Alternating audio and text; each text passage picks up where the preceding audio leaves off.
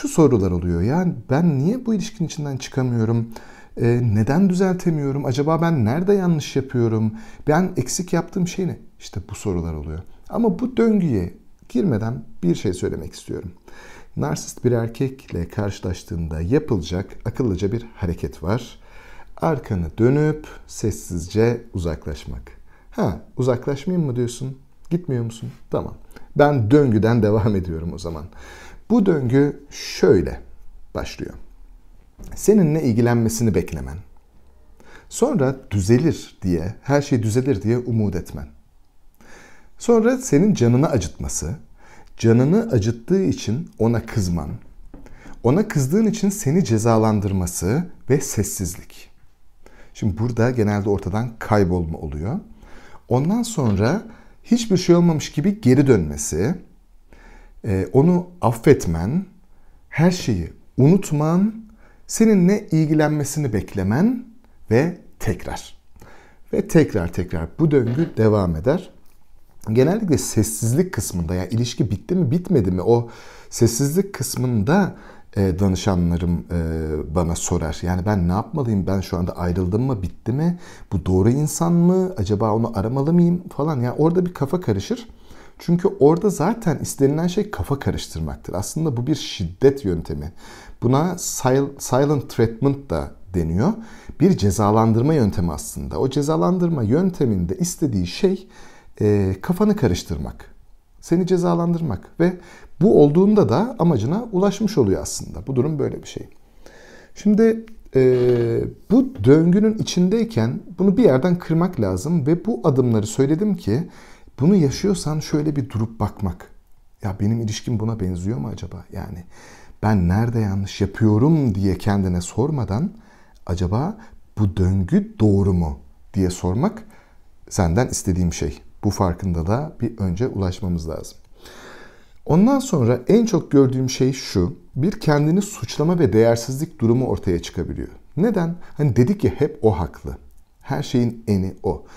Burada e, sürekli suçlama davranışı olabiliyor. Mesela istemediği bir iş oldu. Yani iş girişim yaptığı işinde bir problem çıktı ya da bir projesi ya da her ne yapıyorsa bir problem yaşadığında yaşadığında sen suçlusun. Senin yüzünden bak yapamadım. Bu olmaya başlayabilir. Ondan sonra eğer ortada bir problem yoksa bile bir aşağılama, ezme durumu olabilir. Bunun da sebebi şu.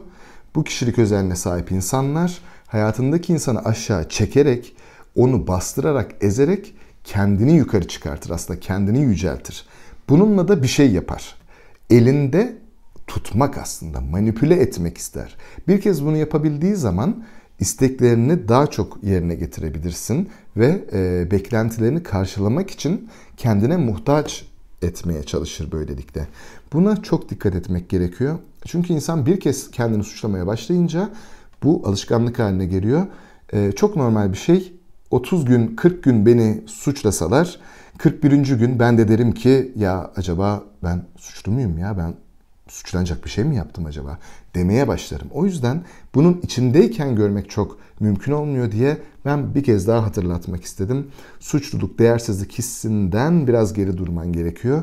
Bir insan yüzde yüz suçlu olamaz çünkü. Bir insan bu kadar suçlu olamaz.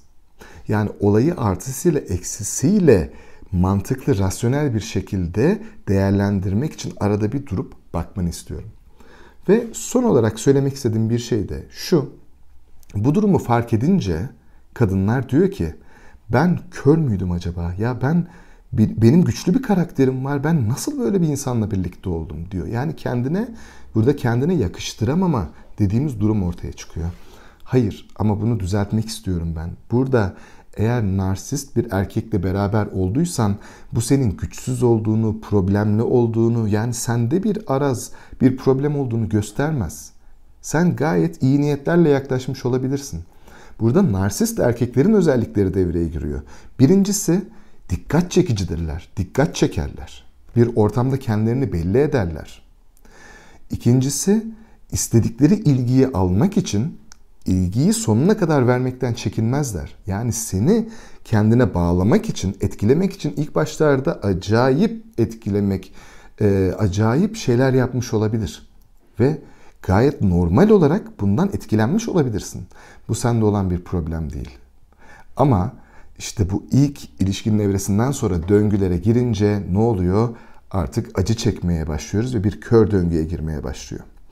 Şimdi bunlardan bahsetmekteki e, en büyük amacım işin içinde, girdabın içinde olduğumuzda kör olmamız ve nereye gittiğimizi, ne yaptığımızı görememek. Ayrıca kendini suçladığında da görememe riski doğuyor. En azından bunları fark edip kendini korumak için şöyle bir ilişkinin dışına çıkıp ya bu ilişki nereye gidiyor? Ben ben ne yapıyordum? Karşımdaki insan kim diye bir bakacak şans olması aslında benim en çok istediğim şey. Ee, mutlu ilişkiler diliyorum. Ee, umarım gönlündeki gibi insanlar çıkar karşına ve ilişkilerin güzel gider. Şimdilik söyleyeceklerim bu kadar. Ee, çok sevgiler, çok selamlar, mutluluklar, güzellikler diliyorum. Görüşmek üzere.